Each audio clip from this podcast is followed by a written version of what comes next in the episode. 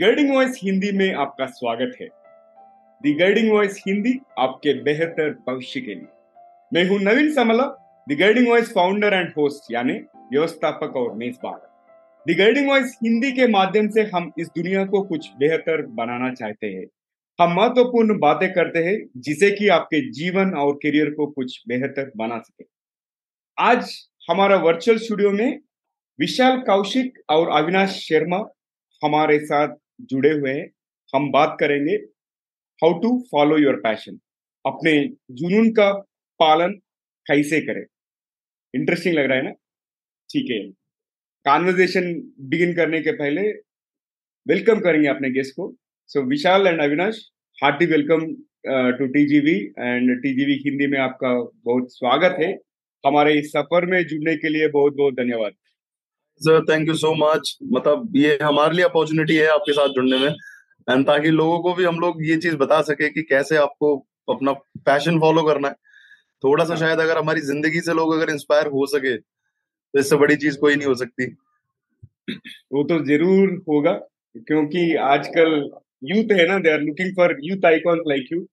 And आप लोग, आपका स्टोरी मुझे पता है, हम ऑडियंस से भी शेयर करेंगे। क्यों बोले तो हाई पेइंग कॉर्पोरेट जॉब और बैंकिंग सेक्टर में जॉब है आपका, और छोड़ दे के आप इतना बड़ा रिस्क लिया और you started making money also out of your passion, which is good. So हम डिस्कस करेंगे। फर्स्ट एंड फॉरमोस्ट हमारे एक कॉन्वर्जेशन में आपके करियर के बारे में थोड़ा ब्रीफ एलिवेटर पिच शेयर करो। पहला विशाल, आपसे शुरू करेंगे, उसके बाद में अविनाश आप अपना एलिवेटर पिच शेयर कीजिए। ठीक है ना? Over to Vishal. So basically, I am an MBA and LLB by education. My alma mater is MBA and LLB, and I've been through like many industries. मैं बहुत सारी industries में रहा हूँ।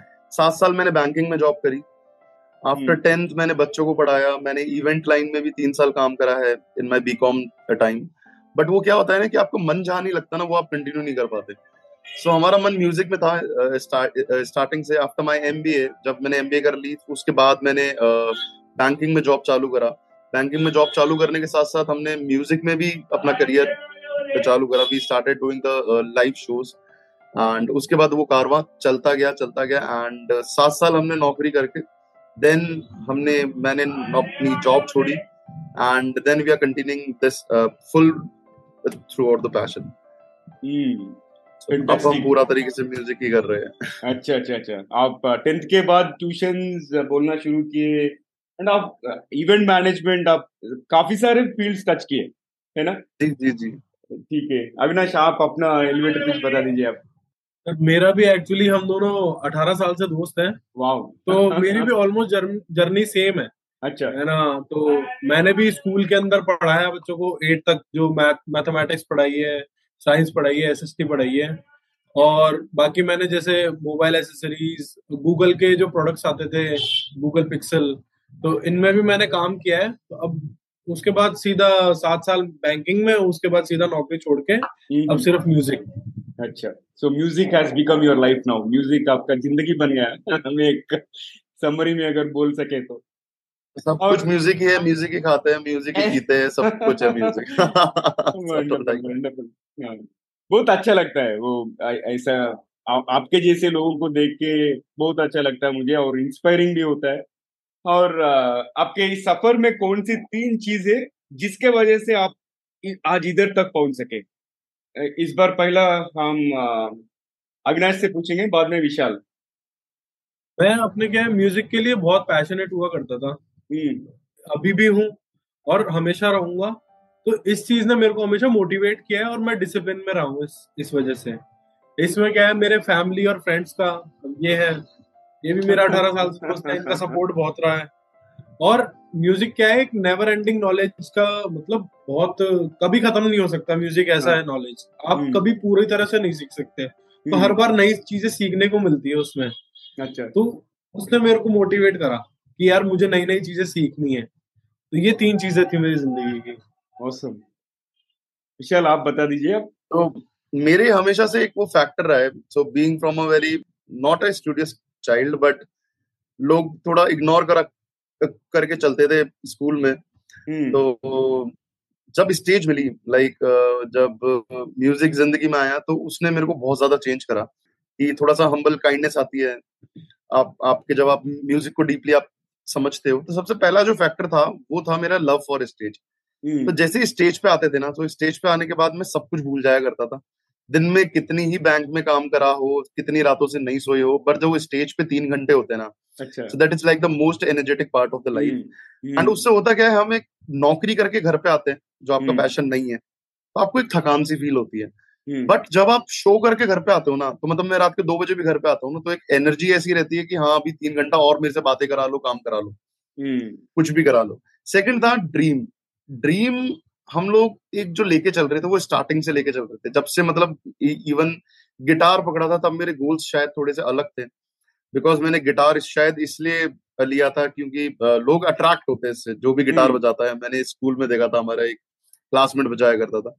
बट इनिशियली 2 महीने में मेरे को समझ में आ गया नहीं यार, it is something different in your life. So तब से एक ड्रीम क्रिएट हुआ था कि और ड्रीम के पीछे भी एक बहुत अमेजिंग स्टोरी है।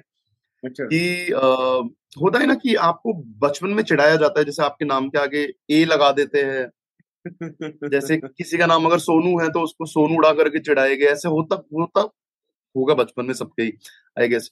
तो हमारे क्या था, जब मैंने गिटार लिया था ना सो हमारे कॉलोनी में कुछ एक लोग थे, सो आई वोंट नेम दोस्त, क्या पता वो भी ये इंटरव्यू देखे फिर वो आगे बोले, तो वो मेरे को ऐसे ऐसे करके चिढ़ाया करते थे, गिटारा गिटारा करके। अच्छा, सो गिटार के आगे ए लगा दिया तो वो गिटारा गिटारा करके चिढ़ाया करते थे। सो विद इन लाइक 2 या 3 महीने जब मैंने सीखना चालू करा, मैंने गिटार ले आया था, 2 महीने तक मैं सीखने नहीं गया था। अच्छा, पर जब मैंने सीखना चालू करा तो मेरे को लगा नहीं यार इट्स समथिंग डिफरेंट। एंड मैंने एक गोल ले लिया था कि जो गिटारा जो होगा वर्ड, मैं उसी को ब्रांड बनाऊंगा। एंड नाउ हमारा जो बैंड का नाम है दैट इज गिटारा द बैंड, हमारा प्रोडक्शन हाउस जो है दैट इज गिटारा प्रोडक्शंस। सो वो एक वहां से वो ड्रीम लेके चले थे कि नहीं यार इसको ब्रांड बनाना है। एंड थर्ड इज कि आप जब पैशन फॉलो कर रहे होते हो ना, आपका कभी भी आपको काम की तरह नहीं लगता। जैसे हम लोग 8.5 साल हो गया हमको इसमें। हम लोगों ने 7 साल जब बैंक की नौकरी कर रहे थे, इवन मैं ट्यूशंस भी उससे पहले पढ़ा रहा था, इवेंट का काम उससे पहले करता था, तो हमेशा वो काम की तरह लगता था कि यार अच्छा ये काम करना है, ये काम करना है, ये काम करना है, ये काम करना है। एंड रात को उसी काम को लेकर थकान भी होती थी। बट जब से हम नौकरी करते थे, सुबह 9 बजे बैंक आपको जाना होता है, रात को आप 7-8 बजे 9 बजे फ्री होते हो, फिर आप शो में जाते हो, शो करके आप घर पे आते हो, तो एक अलग एनर्जी के साथ में आता था। एंड वो थ्रू आउट द 7 ईयर जब भी हम शो करने रात को जाते थे, रात को एनर्जी से घर आते थे ना हम, तो वो एक एनर्जी अलग स्पार्क थी आपकी लाइफ में। एंड जब से हमने नौकरी छोड़ी है, ट्रस्ट मी, पिछले 1.25 साल में हमको या 1.5 साल में हमको नौकरी लगी नहीं कि हम कुछ काम कर रहे हैं। हम लोग ऐसा लग रहा है कि सिर्फ 1.25 साल से एंजॉय कर रहे हैं जिंदगी। अगर कोई कहे ना भाई कैसा काम चल रहा है, भाई काम नहीं चल रहा भाई, जिंदगी एंजॉय कर रहे हैं हम। सही है। As the 3 factors हम लोग मतलब बस एंजॉय कर रहे हैं जिंदगी, सबसे मेन चीज ये। आप एक बात बताइए ना, स्टेज के ऊपर आप एक बार गए तो पूरा भूल जाता है। That same thing happens with me once I come in front of this mic. जो भी हम पैशन फॉलो करें तो ऐसा होगा। एंड मैं अभी वर्कशॉप्स भी चलाता हूँ लीन सिक्स सिग्मा के ऊपर। अगर मैं डायस के ऊपर गए तो again I get into the same mode. मैं रेजोनेट करता हूँ आपसे। और आगे बढ़ेंगे एक कन्वर्सेशन में। विशाल, आपके जिंदगी में सबसे बड़ी मुश्किल कौन सी थी और उसे आपको क्या सीख मिली? What is the toughest part in your life and what you learned from it? Okay. Basically, music आने के बाद जिंदगी में कभी कोई दिक्कत की तरह लगी नहीं, सबसे पहली मेन चीज। तो उसके बाद कभी कोई बड़ी प्रॉब्लम होती थी वो हमेशा मतलब ऐसा लगता था कि अरे यार क्या प्रॉब्लम है, कुछ भी नहीं है, ठीक है, अपन कर रहे हैं, अपन जो कर रहे हैं कर चलता रहेगा। सबसे बड़ी प्रॉब्लम मेरे को तब लगी जब म्यूजिक आया नहीं था जिंदगी में। So basically that's a very different story. हम लोग I was in like BCom first year. मेरे को तब से गिटार लेना था। मेरे को बड़ा क्रेजीनेस थी कि यार गिटार से लोग अट्रैक्ट होते हैं। मतलब मैं जिस स्कूल में था तो मतलब मैं ऐसा था कि मेरे को लोग इग्नोर करके चले, वही था, लोग ध्यान ही नहीं देते थे कि Vishal Kaushik exist as well. So I was in very fond कि यार मेरे को अट्रैक्शन, लोग देखे तो सही, लोग सुने तो सही। तब मेरे को गाने का इतना शौक नहीं था। बट मैंने एक वही कलीग को देखा जैसे गिटार बजाते हुए, तो मेरे को लगा नहीं यार मेरे को गिटार चाहिए। सो मैं इतना क्रेजी हो जाता, as belongs from middle class family, guitar महंगा होता है। सो जब आप उसको लेने जाते हो तो आप बड़े प्रिकॉशंस के साथ जाते हो, आप 10 दुकान जाते हो, 10 दुकानों पे सर्च करते हो कि यार कौन सा गिटार ले, क्या ले, कैसा ले, कोई खराब नहीं आ जाए। उसके बाद मतलब इवन इतना मैं फिनिकी हो गया था, रास्ते में अगर कोई गिटार लेके जा रहा है ना एक्टिवा पे या स्कूटर पे, तो मैं उसको रोक के पूछा करता था भाई कौन सा ब्रांड का गिटार है, कौन सा सही होता है, कौन सा क्या होता है। बिकॉज यूट्यूब से इतनी नॉलेज मिलती है, बट जो एक पर्सनल में आपको कोई अगर नॉलेज दे सकता है, मैं इतना फिनिकी हो गया था। सो फिर मैंने पिताजी को बोला, मैंने कहा पापा थोड़े पैसे चाहिए गिटार दिलाने के लिए, मतलब गिटार लाने के लिए। तो उन्होंने कह दिया कि नहीं यार तू तो लाके खराब कर देगा। मतलब होता है मतलब किड्स में होता है कि वो जो भी चीज मांगते हैं आते हैं, 2 दिन चलाते हैं, 3 दिन चलाते हैं एंड रख देते हैं। सही। एंड बीइंग वेरी प्रैक्टिकली, तब मेरा गोल भी शायद ऐसा नहीं था कि मेरे को कुछ गिटार बजा के ऐसा करना है, मेरे को लाइक स्टेज पे जाना है, ये सब करना है। मेरा गोल कुछ अलग था कि मेरे को एक अट्रैक्शन चाहिए थी उस वक्त। तो मेरे पिताजी ने कहा कि नहीं नहीं नहीं तू खुद कमा और खुद ला। तब मैं इवेंट्स थोड़े बहुत करता था, बट जब मेरे को गिटार लाना था तो उसके लिए थोड़े बहुत ज्यादा पैसों की वो थी। तो मैंने इवेंट करा, करीबन 10 एक दिन का रेगुलर कोई इवेंट था, वहां से मैंने पैसे इकट्ठा करे and I went to the shop and I bought my first guitar in on 12th of June 2012। Wow. And उस डेट को मैं मेरा पहला गिटार लाया and that cost me around like 4350।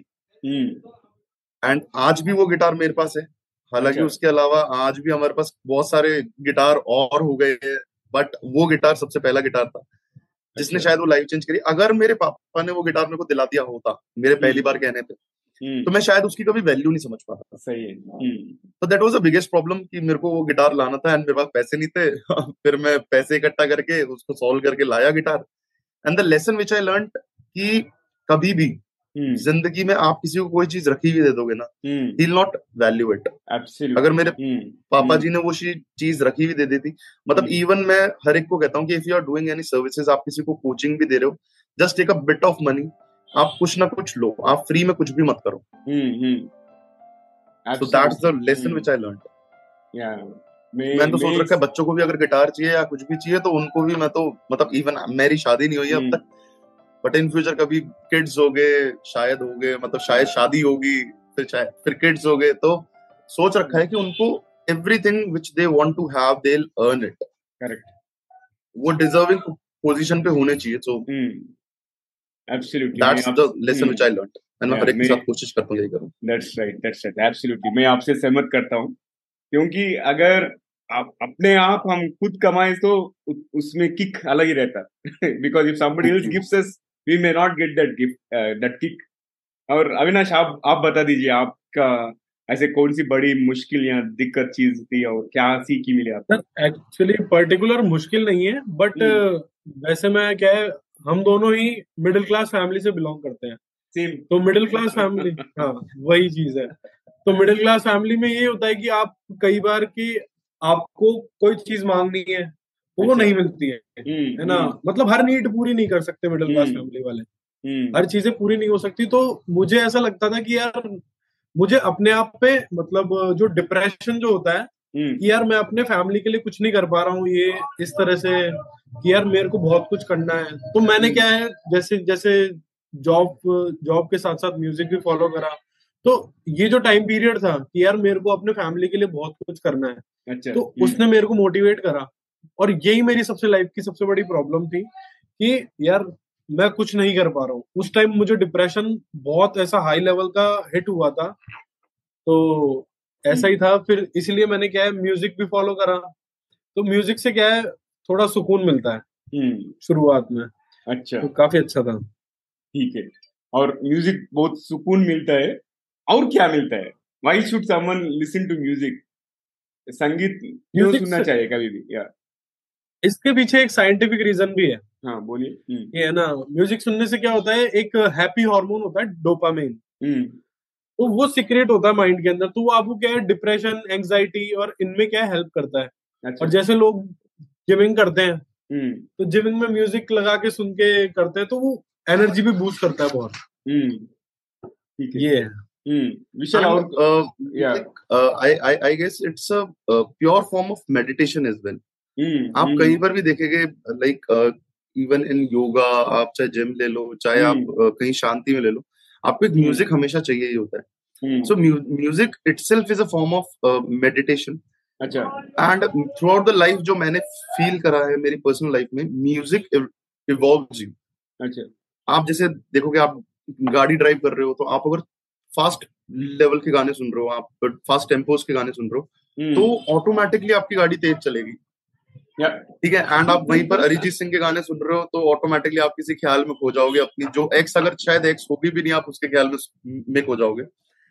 And फिर म्यूजिक धीरे धीरे टाइम टू टाइम आप में इवॉल्वनेस लाता है. लाइक पहले मैं बहुत ज्यादा एरोगेंट हुआ करता था. एक टाइम था जब मैं हुआ करता था, मतलब even I have been into like political career as well. अच्छा. राजस्थान यूनिवर्सिटी में फ्रॉम आर्य पुदार जब मैं MBA कर रहा था तो स्टूडेंट वाले स्टूडेंट पॉलिटिक्स में था. I was VP over there. तो एक अलग सी एरोगेंसी थी तब. बट धीरे धीरे जब वो म्यूजिक से एकदम अटैचमेंट बढ़ता गया, music music music stage stage stage, तो फिर वो ऑटोमेटिकली एक हम वो कहते हैं ना काइंडनेस आई अंदर. मतलब अब मैं सबसे प्यार से बात करता हूँ, कोई दूर से लड़ाई भी हो रही होती है, हाँ मैं ठीक है भाई तुम लड़ लो, अपन को नहीं लड़ना. सो एक वो आता है, एक काइंडनेस आती है अंदर से. Plus it gives you power. आप कैसा भी म्यूजिक सुन लो, आप कैसा भी सुन लो, आप मोटिवेशनल म्यूजिक सुनोगे तो आपको एक अलग पावर मिलेगी.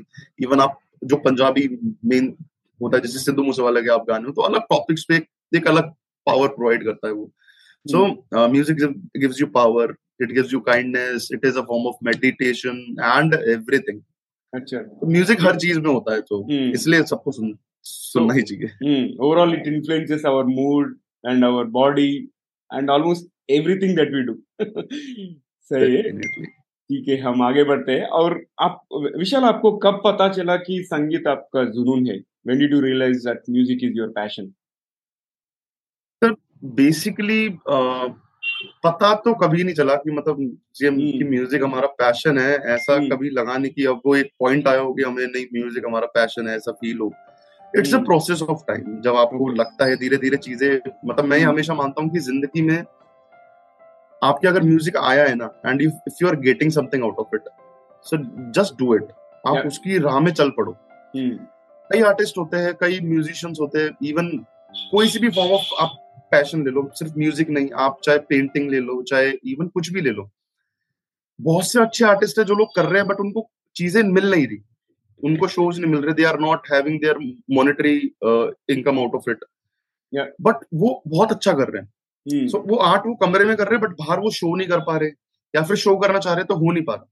बट अगर आपके साथ ये दोनों चीज हो रही है, आप आर्ट भी अच्छी कर रहे हो, आपको मौका भी मिल रहा है वो आर्ट आगे दिखाने का, you are earning the monetary income as well, then you should think about it कि हाँ मेरे को इसी लाइन में करना है.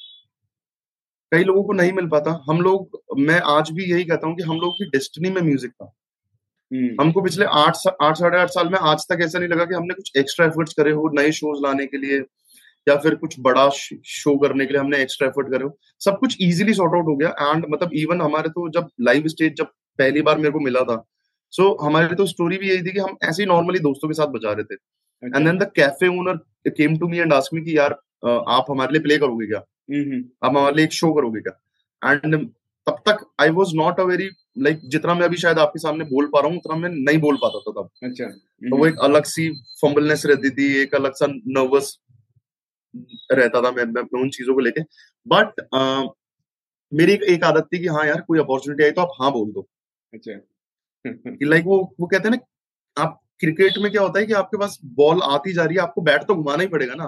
बिना बैट घुमाए तो आप छक्का मार नहीं सकते, पीछे कीपर खड़ा है वो बॉल पकड़ ही लेगा, तो आपको बैट तो घुमाना ही पड़ेगा. तो जैसे कुछ भी अपॉर्चुनिटी आज भी आती है तो मैं सीधे बैट घुमाता हूँ. मैंने कहा हाँ, देखेंगे बाद में कि कैसे करना है, पहले अपॉर्चुनिटी को हाँ बोलो ताकि वो आपके पास आ जाए. सो इवेंचुअली मैंने उसको हाँ बोला. एंड जस्ट उस वक्त नोटबंदी लगी थी तो उसने कहा था कि हम पे भी करेंगे आपको. सो दैट वाज लाइक, मैंने आज तक कोई शो फ्री में नहीं करा होगा. कई आर्टिस्ट होते हैं मार्केट में एंटर करने के लिए वो लोग फ्री में करते हैं. एंड मैं हर एक का व्यू पॉइंट मैं गलत भी नहीं कहता, हर एक जना अपनी जगह सही होता है. बट हमको कभी ऊपर वाले ने कभी ऐसा कहा ही नहीं कि तुम फ्री में करो.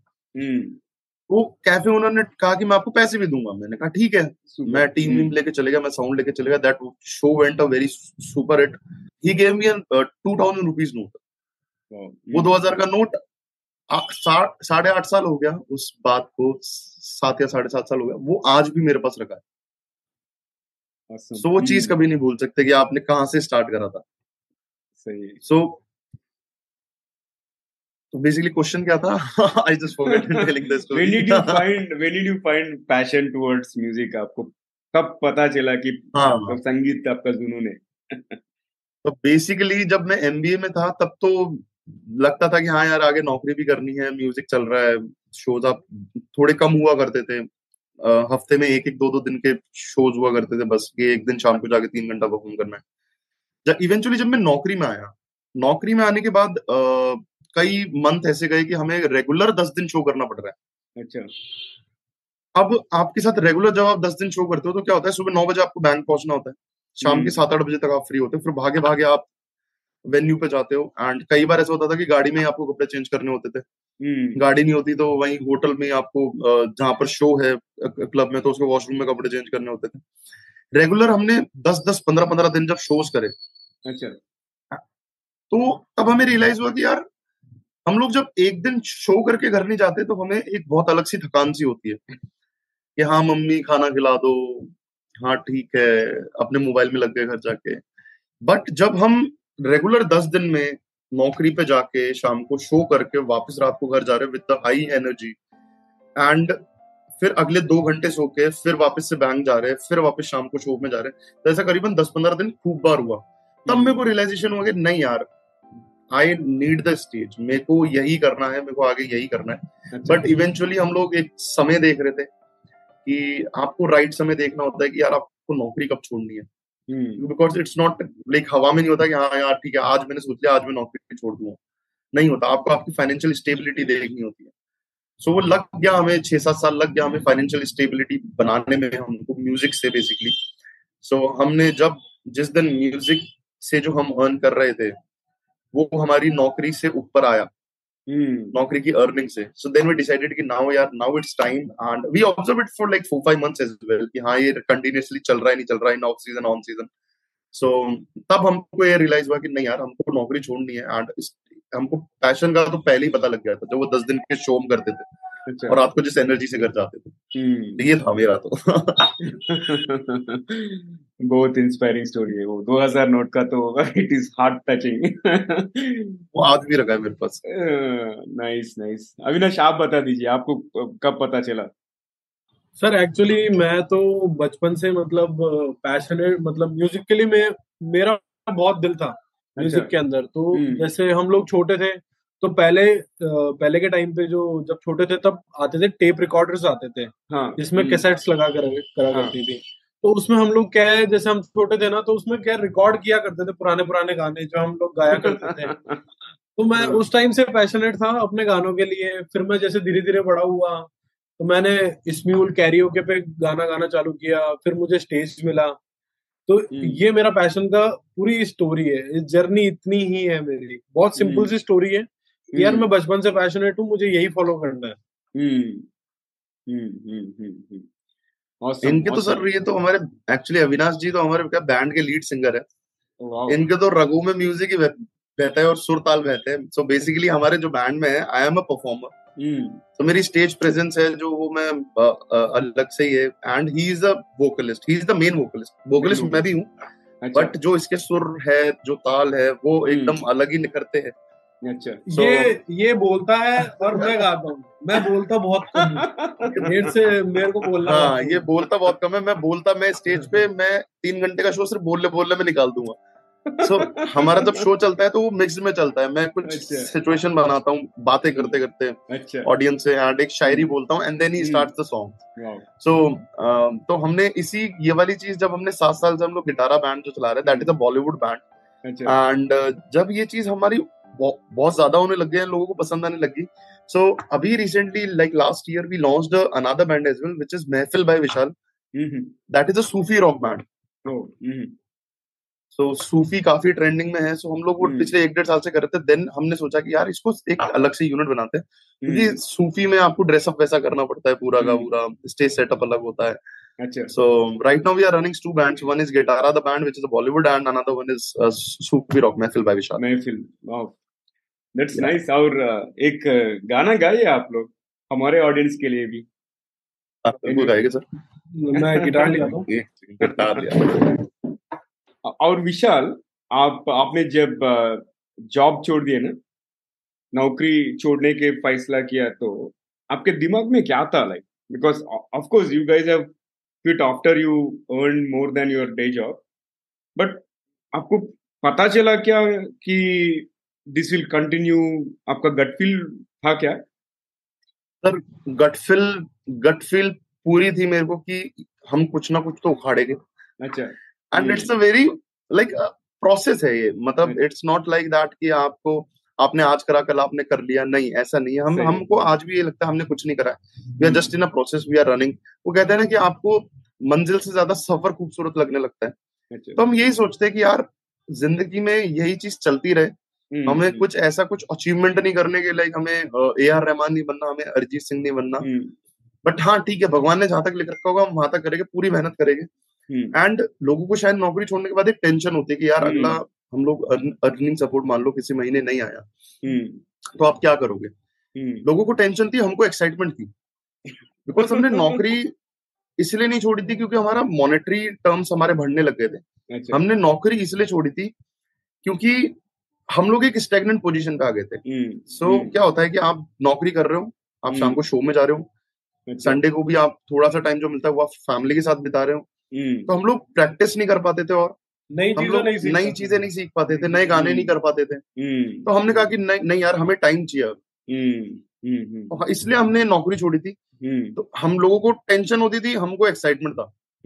तो लेट्स सपोज हमारे घर वालों को टेंशन होती थी कि यार इसने नौकरी छोड़ती, और हमको एक्साइटमेंट था कि यार हमने नौकरी छोड़ दी, हम नई चीजें करेंगे म्यूजिक में, कुछ ना कुछ करते रहेंगे, हम नया म्यूजिक लॉन्च करेंगे, नए गाने सीखेंगे, नई टेक्निक सीखेंगे, बड़े लेवल पे शोज करेंगे। मतलब मैं तो आज इस पे बोल भी सकता हूँ, जब मैं नौकरी में था तो मैंने नौकरी में खूब गोलियां दी है। हर एक जना देता है कि सर आज तबीयत खराब हो गई, आज नहीं आ पाऊंगा। तो जितनी भी बार तबीयत खराब होती थी वो एक्चुअली में मेरा कहीं ना कहीं बाहर शो होता था। पर ऑन द सेम पार्ट, जब भी मेरी तबीयत खराब एक्चुअल में होती थी मैं नौकरी वाले ऑफिस में होता था। अच्छा। मैंने कभी एक्चुअल तबियत खराब की वजह से छुट्टी नहीं ली, मैंने कभी बाहर के शोज की वजह से हमेशा 7 साल में छुट्टी लिया। एंड समवेयर हमें लोगों ने इतना सपोर्ट करा है, मतलब इवन आई रिमेम्बर जब हम दोनों ने नौकरी छोड़ी थी, सो हमारे 3-4-5 दोस्त ऐसे थे जो लाइक बचपन से है, जिन्होंने एक वो कहते हैं ना पीछे बैक सपोर्ट करके हाथ रख के कह दिया कि यार तुम तो छोड़ो हम देख लेंगे। अच्छा, तुमको टेंशन लेने की जरूरत नहीं है। तुम करो तुम्हारे मन की, तुम्हारे जो भी XYZ कुछ भी होगा ना, हम लोग बैठे हैं। And of course we also planned a backup, हमने जो भी म्यूजिक से कमाया था हमने पूरा म्यूजिक में ही लगाया, हमने इंस्ट्रूमेंट्स खरीदे, हमने साउंड सिस्टम लिया, हमने जितना भी कमाया सब कुछ इसी में लगाया, कभी इधर उधर खर्च नहीं करा। तो हमारी एक छोटी सी सेविंग्स भी हो गई थी, लाइक 2-3 लाख रुपए की। सो हमने एक चीज सोची कि हमने उस टाइम पे छोड़ा जब कोविड खत्म हुआ था। अच्छा, अभी लास्ट ईयर दिसंबर में, last year like in 2021 December, Covid थोड़ा सा माइल्ड होके कम हुआ, तब जाके जनवरी में हमने मतलब अक्टूबर में आई रिजाइंड, अक्टूबर में कोविड कम हो गया था, अक्टूबर में we resigned and December end में we left the job. So 1 जनवरी 2022 हम लोग जॉबलेस थे and we were entrepreneurs, artist वाले एंटरप्रेन्योर्स। एंड तब हमने एक चीज, एक सोच के ही स्टेप आपको लेना होता है, आप ऐसे हवा में स्टेप नहीं ले सकते। तो हमने 2-3 लाख रुपए इकट्ठा कर रखे थे, हमने सोचा था यार अगर 6 महीने के लिए वापस कोविड लग गया तो दिस 2 लाख और 3 lakh bucket will help us to survive in that portion, क्योंकि कोविड में सबसे ज्यादा हिट जो हुआ था वो एक सेगमेंट है आर्टिस्ट, उनको बहुत ज्यादा हिट हुआ था। जो लोग ऑनलाइन प्लेटफॉर्म पे उस वक्त नहीं आ पाए, तो उस वक्त सबकी कमाइयां बंद थी, तो लोग स्पेंड भी नहीं कर पा रहे थे, सो आप बाहर भी नहीं निकल सकते थे, हमारे लिए स्टेज भी खत्म हो गई थी। बट उस टाइम पे नौकरी ने हमें बहुत बहुत ज्यादा सपोर्ट करा। तो हमने एक बैकअप लिया था कि यार 6-8 महीने कुछ भी हो गया, कोविड लग गया, कुछ भी हो गया तो बट हम लोग ये इससे सरवाइव कर जाएगा। एंड फिर उस वक्त अर्निंग्स भी हमारी म्यूजिक से हो रही थी, हम लोग लाइव शो से अर्न कर रहे थे, तो हमने सोचा था यार कुछ तो कमाएंगे, एटलीस्ट साल भर तो हम लोग गिरे पड़े निकाल ही लेंगे, but let's give ourselves a chance कि हम लोग कभी, मतलब मेरा हमेशा से ये सीन रहेगी यार 50वें साल पे जाकर रिग्रेट नहीं करना है। सही है। काश में तब ऐसा कर लेता तो ऐसा हो जाता, कि काश में तब एक नौकरी छोड़ के देख लेता तो आज मैं सिंगर होता, नहीं ऐसा उस वक्त क्यों सोच के रिग्रेट करना, जिंदगी का पता नहीं है, यही पल में जिंदगी है, जी लो। तो इसलिए मैंने वो कभी टेंशन नहीं हुई, मेरे को हमेशा एक्साइटमेंट रही कि हाँ, और ऊपर वाले ने जिंदगी दी है वो दाने भी चुगने को दे ही देगा वो। तो music connects you to the spirituality as well, आप यकीन करने लग जाते हो सुप्रीम गॉड की पावर को। अच्छा, ये भी बहुत एक फैक्ट होता है, music gives you that spiritualness as well. ये तो बहुत एक अविनाश की तरफ से हो जाए आई गेस। ये तो अब तक प्रेरणादायक बातचीत, इंस्पायरिंग कॉन्वर्सेशन हो रहा है। और एक बात बताता हूँ मैं, आपने बोला कि मुझे ए.आर. रहमान या अरिजीत सिंह नहीं बनने का, मगर आप कभी भी नेगेटिव माइंडसेट से नहीं रहना चाहिए। Aim for the biggest thing because law of attraction. ऐसा ही गो, मुझे विशाल कौशिक बनना है। Awesome, yeah. Vishal Kaushik should be the number one, and Avinash Sharma. Yeah, obviously. Make a brand for yourself. I'm sure you will do it. मुझे तो बहुत confidence है आपको देख के। ठीक है, दोस्तों के लिए शायरी है कि एक गाना भी करते हैं इसके साथ कि किसी ने कही है, मेरे को याद नहीं आ रहा किसने कही है, कि एक बार की बात है। अच्छा, मैं खुदा और दोस्त दोनों को ढूंढने निकला। एक बार की बात है, मैं खुदा और दोस्त दोनों को ढूंढने निकला, सोचा कि पहले खुदा मिल गया तो उसके साथ मिलके मैं मेरे दोस्त को ढूंढ लूंगा, सोचा कि पहले खुदा मिल गया तो उसके साथ मिलके मैं मेरे दोस्त को ढूंढ लूंगा, मगर हुआ ये कि पहले दोस्त मिल गया और खुदा को ढूंढने की जरूरत ही नहीं पड़ी। वाव वाव वाव वाह। अरे यारो, दोस्ती बड़ी ही हसीन है, ये ना हो तो क्या फिर बोलो ये जिंदगी है, कोई तो हो रास्ता बेगरज तेरा हो यार, कोई तो हो रास्ता।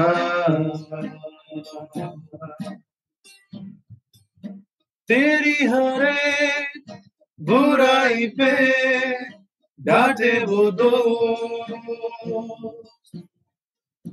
गम की हो धूप साया बने तेरा वो दोस्त, नाचे भी वो तेरी खुशी में। अरे यारो, दोस्ती बड़ी ही हसीन है, ये ना हो तो क्या फिर बोलो ये जिंदगी है।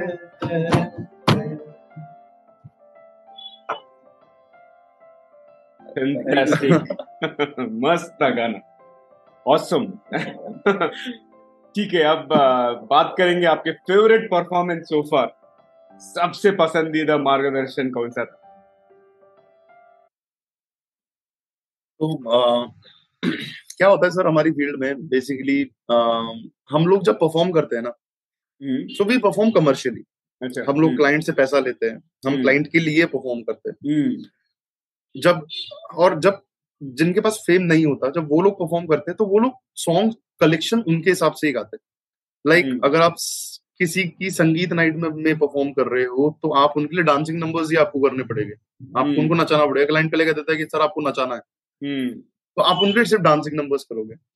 आपको कई इवेंट्स हो रहे कि यार आपको सूदिंग पुराने गाने ही गाने हैं, बट हमारे साथ क्या होता है, हमारा मन जिस टाइम पे जो होता है ना वो वाले गाने हमको गाने की इच्छा करती है, एंड अनफॉर्चुनेटली हम वो नहीं गा पाते because the client doesn't want that.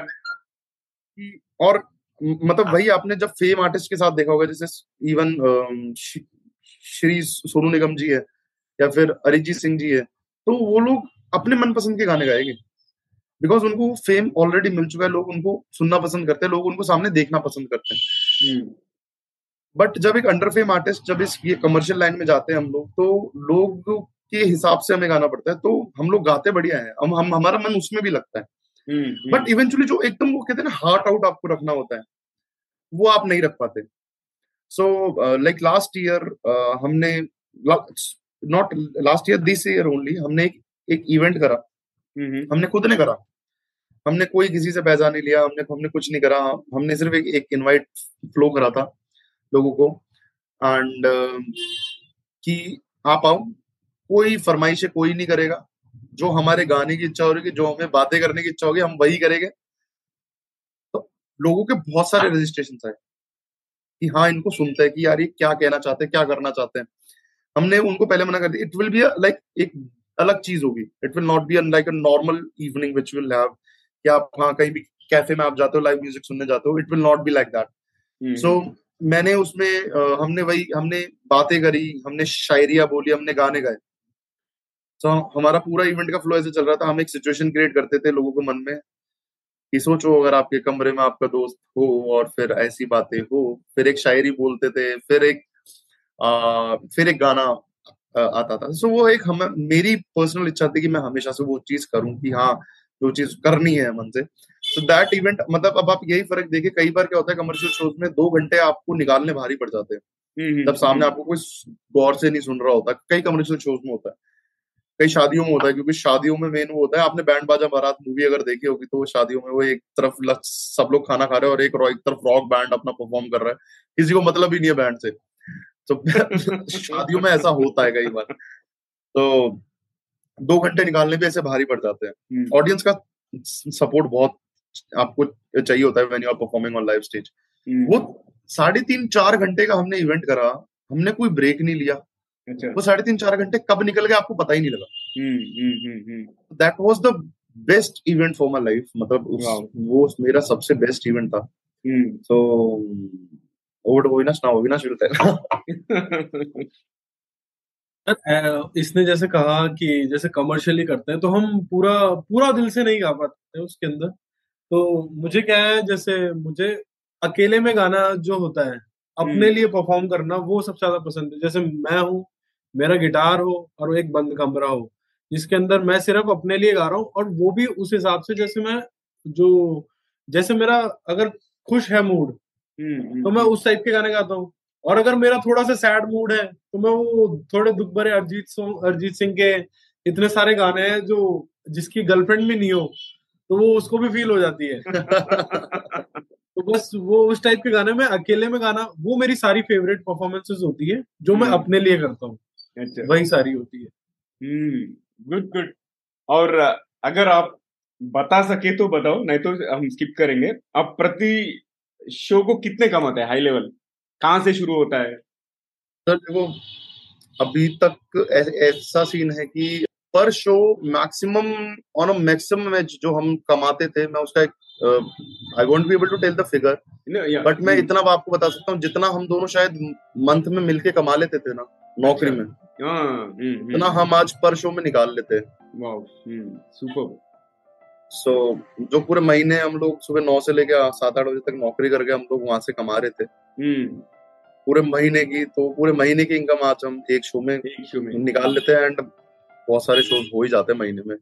Very nice. तो सही डिसीजन ले लिया आपने, बहुत आपका पैशन फॉलो करके जो भी है ना. So this is a live example. So अगर हमारे श्रोताओं कोई सुन रहे ये show, guys just go and follow your passion. I think we have live examples here. हाँ, अब तक तो बहुत दिलचस्प बातचीत हो रहे हैं, और थोड़ा स्पाइस ऐड करेंगे एपिसोड को. मैं एक रैपिड फायर राउंड ओपन करता हूँ. विशाल और अविनाश, हम अल्टरनेट करते हैं questions. Okay, first I'll go with Avinash. What is your favorite word?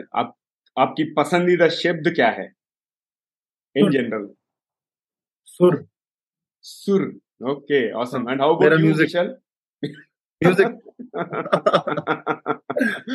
ठीक है, अब दूसरा क्वेश्चन को जाएंगे। What is the best non curse one word in service?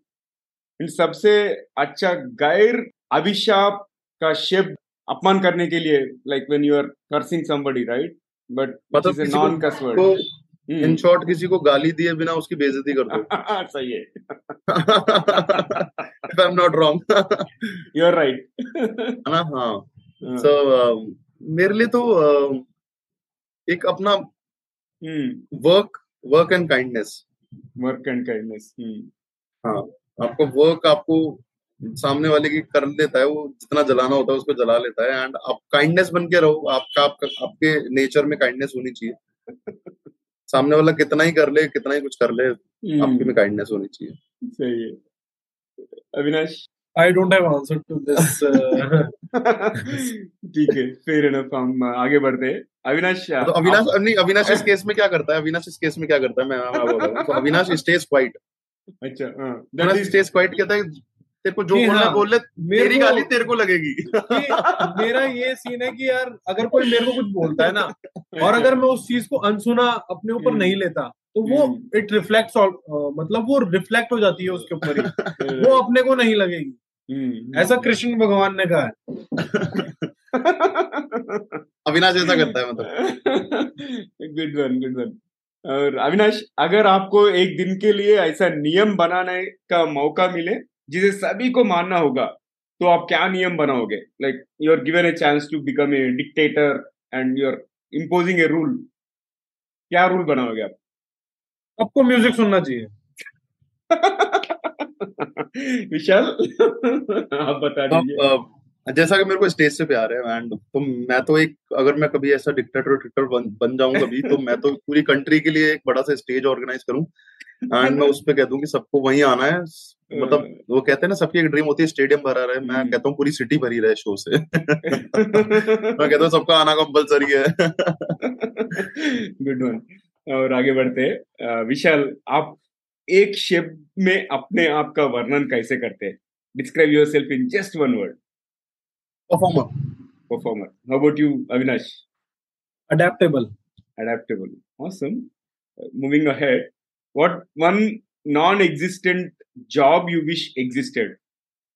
किस गैर मौजूद नौकरी की कामना करते हैं आप? To become a god for one day. मतलब एक दिन के लिए भगवान, जैसे नायक में बना था Anil Kapoor. I want to be. इसका आंसर नहीं आ रहा मेरे को। Non existent job. हाँ, तुम भगवान बन जाओ, हम तुम्हारे पार्टनर ही बने रहेंगे। वो तो बहुत स्मार्ट आंसर है। आखिरी सवाल, ये रैपिड फायर राउंड के लिए। ऐसी कौन सी आधुनिक यंत्र है जो आपको इन्वेंट करना चाहोगे, नहीं तो देखना चाहोगे? One fantasy gadget that you like to invent और सी। मैं कोई भी, मतलब कोई भी नया इंस्ट्रूमेंट इन्वेंट करना चाहूंगा, और उसको पूरे वर्ल्ड को टीच करना चाहूंगा। कोई भी नया इंस्ट्रूमेंट। वाओ। मतलब मेरे दिमाग में आ रहा है टाइम मशीन, बट मेरे को उसका लॉजिक समझ में नहीं आ रहा क्यों टाइम मशीन इन्वेंट करना चाहूंगा। टाइम मशीन आ रहा है मेरे, बट मेरे को प्रैक्टिकली समझ में नहीं आ रहा क्यों टाइम मशीन इन्वेंट करना चाहूंगा। But being a musician, of course मैं अविनाश जैसा ही उस इंस्ट्रूमेंट में हेल्प करना चाहूंगा इसकी। यार तो इंस्ट्रूमेंट बना और अपन उसको टीच करेंगे। मतलब एक इंस्ट्रूमेंट एक फील देता है आपको। There are a lot of instruments, मतलब जो आपको ऐसी फील्स देते हैं ना। लाइक ड्रम होगा तो आपको एक आपके अंदर एक रॉकिंग फील देगा जब आप ड्रम प्ले करोगे। Keyboard as well as electric guitar एक अलग लेवल पे काम करता है। एक कीबोर्ड होता है, कीबोर्ड अगर सूदिंग में बज रहा है तो आपको बहुत प्यारी फील देगा। आपको मतलब एक खो जाओगे आप उसमें। अच्छा। Even it happens with every instrument. And यहाँ इवन अगर मैं लोकेलिटी की बात करूँ तो राजस्थान में कई ऐसे इंस्ट्रूमेंट है जो अलग ही लेवल पे चल रहे हैं। जो लोकल इंस्ट्रूमेंट्स होते हैं, हर एक कल्चर में एक लोकल इंस्ट्रूमेंट होता है जो उसका एक फील ही एकदम अलग कर देता है। अच्छा। सो एक इंस्ट्रूमेंट जरूर से इन्वेंट करना चाहेंगे। अभी तक ऐसा कुछ आइडिया नहीं आया, पर आज अविनाश ने बोल दिया कि ऐसा कुछ करना है, तो अब दिमाग सा शायद लगने लग जाए। मगर वो तो अच्छा आइडिया है. I think people listening to this, I think you have to venture into music space, invent a new instrument that will be a huge hit. I think we have first customers here, Vishal and Avinash as well. ठीक है, हम will flip back to the mainstream और आपको जाने के पहले वो last question I would like to ask both of you. उन लोगों के लिए जो भी aspiring to pursue their passion, अपने जुनून को आगे बढ़ाने की योजना बना रहा है, उसके लिए आपका क्या संदेश है? ओके, सो बेसिकली जो भी लोग अपना पैशन फॉलो कर रहे हैं, जितने भी संसार में जितने पैशन होते हैं, मैं सबसे पहले हर एक जने को कहना चाहूंगा कि अपना पैशन ढूंढो. आपका पैशन क्या है? हर एक इंसान के पास अपना पैशन होता है. इट इज जस्ट दैट उसको अपना पैशन ढूंढने की जरूरत होती है. किसी को पेंटिंग पसंद हो सकती है, किसी को ब्लॉगिंग पसंद हो सकती है, किसी को पॉडकास्टिंग पसंद हो सकती है, किसी को लोगों से बात करना पसंद होता है तो he can be a podcaster as well. So किसी को गाना पसंद होता है, किसी को मतलब एक्स वाई जेड, किसी को स्पोर्ट्स पसंद होते हैं. आप जब भी वो पैशन ढूंढ लोगे ना, आप एक चीज ध्यान रखना, आप हमेशा उसमें एक्सेल करोगे. There is no way out. आप कभी ऐसा नहीं हो सकता कि आप उसमें एक्सेल नहीं करो. एंड जब भी आप कुछ करो तो डू मेक श्योर कि आप प्लानिंग के साथ करो. एंड एक स्पिरिचुअल भगवान, ईश्वर, अल्लाह, खुदा जो भी है, उन पे आप भरोसा करके चलो कि सब कुछ होगा. आप लॉ ऑफ अट्रैक्शन को फॉलो करो. आप किसी law of attraction is like a major thing which we are following. लोग उसको शिद्दत से फॉलो करते हैं and it is happening in our lives. We have so many examples जो है. सो आप लोग इन चीजों को फॉलो करो. आप पैशन को होल हार्टेडली फॉलो करोगे ना, आपको कोई चीज नहीं रोक सकती. प्लस लोगों को ऐसा भी नहीं करना चाहिए कि अपने पैशन फॉलो करने के लिए अपनी जिम्मेदारियों से भागना चाहिए. हर एक जने के पास अपनी फैमिली रिस्पॉन्सिबिलिटी होती है, फाइनेंशियली रिस्पॉन्सिबिलिटी होती है, वो सब भी पूरी करनी चाहिए. हाँ, जब आपको लगने लग जाए कि yes now from my passion I can sustain on that part, तो आप तब एक डिसीजन लो. सो सबसे पहले पैशन ढूंढो, पैशन फॉलो करो अपनी जॉब के साथ. जब वो जॉब के साथ वो ऊपर होने लग जाए, तब आप उससे आगे चलो.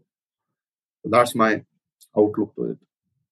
Super mind blowing. And even Avinash का भी सेम ही होगा आई गेस. मेरा भी कम ऑन यार, ऑलमोस्ट सेम है. लिटिल स्पीक ऑलमोस्ट सेम है. तो इसमें क्या है, जो आप फॉलो योर पैशन जो बोलते हैं, सब ऐसे बोलते हैं तो ये हाँ थोड़ा बहुत मोटिवेशन लगता है, है ना, थोड़ा मोटिवेशन लगता है. लेकिन इसके अंदर बहुत चीजें होती है कि यार अगर आपके पीछे सपोर्ट है आपके घर वालों का, आपके दोस्तों का, है ना, तो आप उस चीज को फॉलो कर सकते हो. लेकिन आप अगर फाइनेंशियली सही नहीं हो, है ना, और आप जॉब में वर्किंग हो, तो आपको क्या है कि दोनों चीजें मैनेज करके चलनी पड़ेगी. क्या आप ताकि दोनों चीजों को मैनेज करके चलो. ऐसी कोई प्रॉब्लम नहीं है, जब तक मैनेज हो रही है तब तक ठीक है ना. और जब आपको लगता है कि आपकी जो पैशन वाली इनकम है वो नॉर्मल इनकम से ऊपर होती है, तो देन क्विट योर जॉब. तब आप अपनी जॉब छोड़ सकते हो. मतलब सीरियसली अविनाश ने एक बात बहुत सही करी कि आपको फैमिली सपोर्ट जो जितना चाहिए होता है ना, मतलब even I just quote a small example in life कि क्या होता है कि अभी हम रात को शोज करने जाते हैं तो मतलब इवन आज भी होता है, रात के अगर 1-1:30 बजे भी हम लोग आ रहे हैं तो mummy most of the times गर्म खाना खिलाएगी अनलेस एंड अंटिल उनकी तबीयत खराब नहीं हो, चाहे रात के 1 बजे आ रहा हूँ 2 बजे आ रहा हूँ. एंड एज आई मेरी शादी नहीं हुई अब तक, तो बीवी तो नहीं है खाना खिलाने के लिए, तो मम्मी है. एंड हम लोग एक जॉइंट फैमिली में रहते हैं, तो हम लोग फर्स्ट फ्लोर पे रहते हैं. तो पापा चाहे मैं रात के 2 बजे आऊँ, he is now 61 and mamma is like 56 और 57. सो पापा अभी भी वो रात के 2 बजे आऊंगा तो फर्स्ट फ्लोर से नीचे तक आएंगे, फिर गेट ओपन करेंगे, तब मैं ऊपर जाऊंगा. सो इवन मैं ये मानता हूँ कि इसमें सिर्फ मेरा ही स्ट्रगल नहीं है, मेरे पापा मम्मी का भी उतना ही ज्यादा स्ट्रगल है, मेरी सिस्टर का भी उतना ही ज्यादा स्ट्रगल है, मेरे को आज तक हमको यहाँ पर लाने के लिए, मेरे दोस्तों का भी उतना ही स्ट्रगल है. क्योंकि जब भी आपकी जिंदगी में कुछ भी चीज होती है, मेरी एक हमेशा से आदत रही है, जब मेरे पापा ने पीछे हाथ रख दिया ना मेरे कि हाँ बेटा आप कर ले, तो वो मैं कर लेता हूँ. मतलब गाड़ी लेनी होती थी तो जब तक पापा हाँ नहीं करते थे तब तक गाड़ी नहीं आएगी, जब तक पापा हाँ नहीं करते तब तक मोबाइल नहीं आएगा. लेना खुद को ही है, ठीक है, बट वो जब तक उनकी हाँ नहीं होती तो इवन मतलब 7 साल में शायद एक भी दिन ऐसा नहीं गया होगा कि मैंने ये नहीं सोचा हो कि मेरे को नौकरी नहीं छोड़नी है। मतलब हर दिन सोचता था कि मैं सुबह उठ के, क्योंकि रात की नींद पूरी नहीं होती थी शो के बाद, एंड सुबह उठ के मैं यही सोचता कि यार नौकरी छोड़नी है। बट मेरे पापा ने हमेशा मेरे को वो एक कहते हैं ना कि एक मेडिसिन की तरह काम करा, कि एक हमेशा काम डाउन करके रखा कि नहीं बेटा थोड़ा और करके 7 साल निकल गए जॉब में। And then suddenly one day my father told me, हाँ ठीक है बेटा आप छोड़ दे। एंड मेरे दोस्तों से भी कुछ टाइम पहले से चल रही थी कि यार क्या करे वैसे, तो मैंने कहा यार लेट्स टेक अ डिसीजन, हम लोग खड़े हैं ना। पापा ने जिस दिन गई मैंने उस दिन रिजाइन डाल दिया था। मतलब मेरे कई दोस्त है, अंकित भैया, विकास भैया, Shanu, these all are my power, ये लोग, इन लोगों ने पीछे खड़े रहे, पापा मम्मी मेरी बहन एंड ऑफ कोर्स हमारे दोस्त भी काफी सारे कॉमन है, आशीष। हम लोग बेसिकली स्कूल टाइम से 7th ग्रेड से हम लोग फ्रेंड है। So tentatively it went for like 18 years, 19 years. 2007 से प्लस हम दोनों की पावर हम दोनों ही है। मेरी पावर अगर आज मैं म्यूजिक में बात करूँ तो Avinash is the whole and soul, heart of the band, basically heart of Gitara the Band, heart of Mehfil by Vishal, and I am the brain of Mehfil by Vishal and Gitara. So दोनों में एक भी चीज दोनों तरीकों से नहीं चल सकती, अगर एक भी चीज नहीं हो तो हम दोनों ऐसे define करते हैं। Awesome, fantastic, मैं तो बहुत energized हुआ हूँ, मुझे बहुत अच्छा लगा। और इस मौके पे मैं पौरुल को थैंक करना चाहता हूँ। पौरुल, thank you for connecting with such amazing passionate individuals. I thoroughly enjoyed this conversation, मुझे तो बहुत अच्छा लगा। And thank you guys, thanks for joining. And you Paurul को थैंक करना चाहेंगे कि हमको आपसे कनेक्ट करा। वैसे on LinkedIn I also checked your profile, तो मुझे भी बहुत इंटरेस्टिंग लगी। एक दिन मैं सोच रहा हूँ कि मैं ही पॉडकास्टर बनके आपका इंटरव्यू भी ले लूं, वो अपन इस पे डालेंगे जरूर। नहीं, आप अभी भी पॉडकास्टर बन सकते हैं टीजीवी में, बिकॉज हिंदी तो मैं क्वाइट ओपन रखा हूँ। English is hosted solo by me and I interview guest, मगर हिंदी में आप भी गेस्ट बन सकते हैं, आप भी होस्ट बन सकते हैं। Just let me know, I'm just a call away. नहीं, मैं एक ही शो करूंगा और वो मैं आपके साथ करूंगा। ठीक है, करेंगे कभी भी। I'm open for that. So TGV Hindi audience will be waiting for that show, कि जब पॉडकास्टर का इंटरव्यू होगा, होस्ट का इंटरव्यू होगा। Let that happen once and make the vibe more interesting ना। For sure. और कुछ क्लोजिंग रिमार्क्स है क्या आपके, अविनाश? आप कुछ बोलना चाहोगे क्या, क्लोजिंग रिमार्क्स? मुझे आपके साथ बात करके बहुत अच्छा लगा, ये ना आपके चैनल पे। तो मैं भी पारुल को थैंक्स करना चाहूंगा आपसे मिलाने के लिए। पारुल भी इसकी फ्रेंड है वैसे, तो मैं 1 या 2 बार मिलाऊंगा। तो बस इतना ही कहना चाहूंगा। ठीक है, फैंटास्टिक। मैं भी यही कहना चाहूंगा, follow your passion whole heartedly, बस सब हो जाएगा। सही है। मस्त लगा। Thank you Naveen sir, thank you guys, thank you Naveen sir, thank you for your time, giving us such a wonderful opportunity. Thank you sir, absolutely, pleasure is mine. So दोस्तों, ये था हमारा आज का श्रृंखला विशाल और अविनाश के साथ। मुझे तो बहुत इंस्पिरेशन लगा, मैं सोचता हूँ कि आप भी इंस्पायर हो गया। और आखिरी के भाग से पहले आपसे एक विनती है, अगर आपने अब तक टीजीवी चैनल को सब्सक्राइब नहीं किया तो अभी कर लीजिए। अगर आपको ये एपिसोड पसंद आया तो अपने 3 करीब के लोगों से शेयर कीजिए, शायद उन्हें भी इसे कोई फायदा हो या कोई टिप्पणी उन्हें भी पसंद आए। आपको दोस्तों को नया कुछ सीखने को मिलेगा और हमें कुछ नया सब्सक्राइबर्स मिलेंगे, वो विन-विन सिचुएशन होगा। धन्यवाद। तो अब चलिए हम कुछ सामान्य ज्ञान सुनते हैं। आज म्यूजिक के बारे में बहुत सारे चीज बातचीत करें हम अविनाश और विशाल के साथ। मैं भी थोड़ा बहुत इन्फॉर्मेशन देना चाहता हूँ म्यूजिक के बारे में। अगर हम म्यूजिक सुने तो अपना फिजिकल परफॉर्मेंस भी बढ़ता है, because research has shown that the synchronisation of music with repetitive exercise provides enhanced physical performance. ये ऐसा होता है कि म्यूजिक के साथ साइकिलिंग यानी कुछ एक्सरसाइज करें तो ऑक्सीजन का परसेंटेज कम लेना पड़ता है।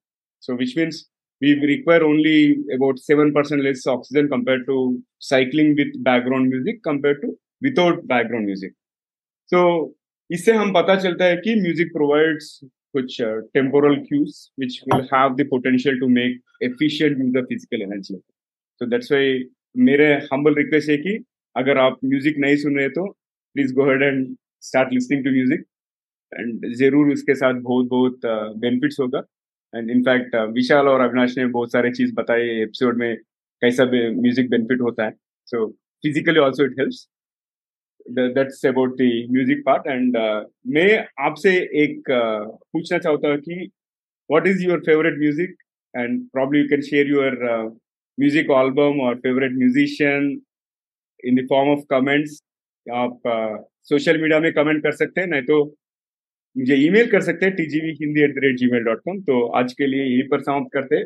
टीजीवी हिंदी में ट्यून करने के लिए बहुत बहुत धन्यवाद. अगर आपको कोई प्रतिक्रिया यानी सजेशन है या अगर आप किसी को हमारे मेहमान करके बुलाना चाहते हो तो हमें जरूर ईमेल करें tgvhindi@gmail.com. मैं हूँ आपके हमसफर नवीन समला. यही उम्मीद है हमारी ये कोशिश कई लोगों की जिंदगी में कुछ अमूल्य बातें पहुंचाए. तो आज के लिए यहीं पर समाप्त करते हैं हमारा एपिसोड. टीजीवी हिंदी में ट्यून करने के लिए बहुत बहुत धन्यवाद. और दोस्तों टीजीवी इंग्लिश और तेलुगु में भी उपलब्ध है. आप Spotify, Apple podcast, Gaana, YouTube या आपके कोई भी पसंदीदा पॉडकास्ट ऐप में द गाइडिंग वॉइस आप सुन सकते हो तेलुगु, हिंदी और इंग्लिश में. टीजीवी हिंदी आपके बेहतर भविष्य के लिए. हम फिर से अगले एपिसोड में दूसरे मेहमान के साथ मिलेंगे. Take care.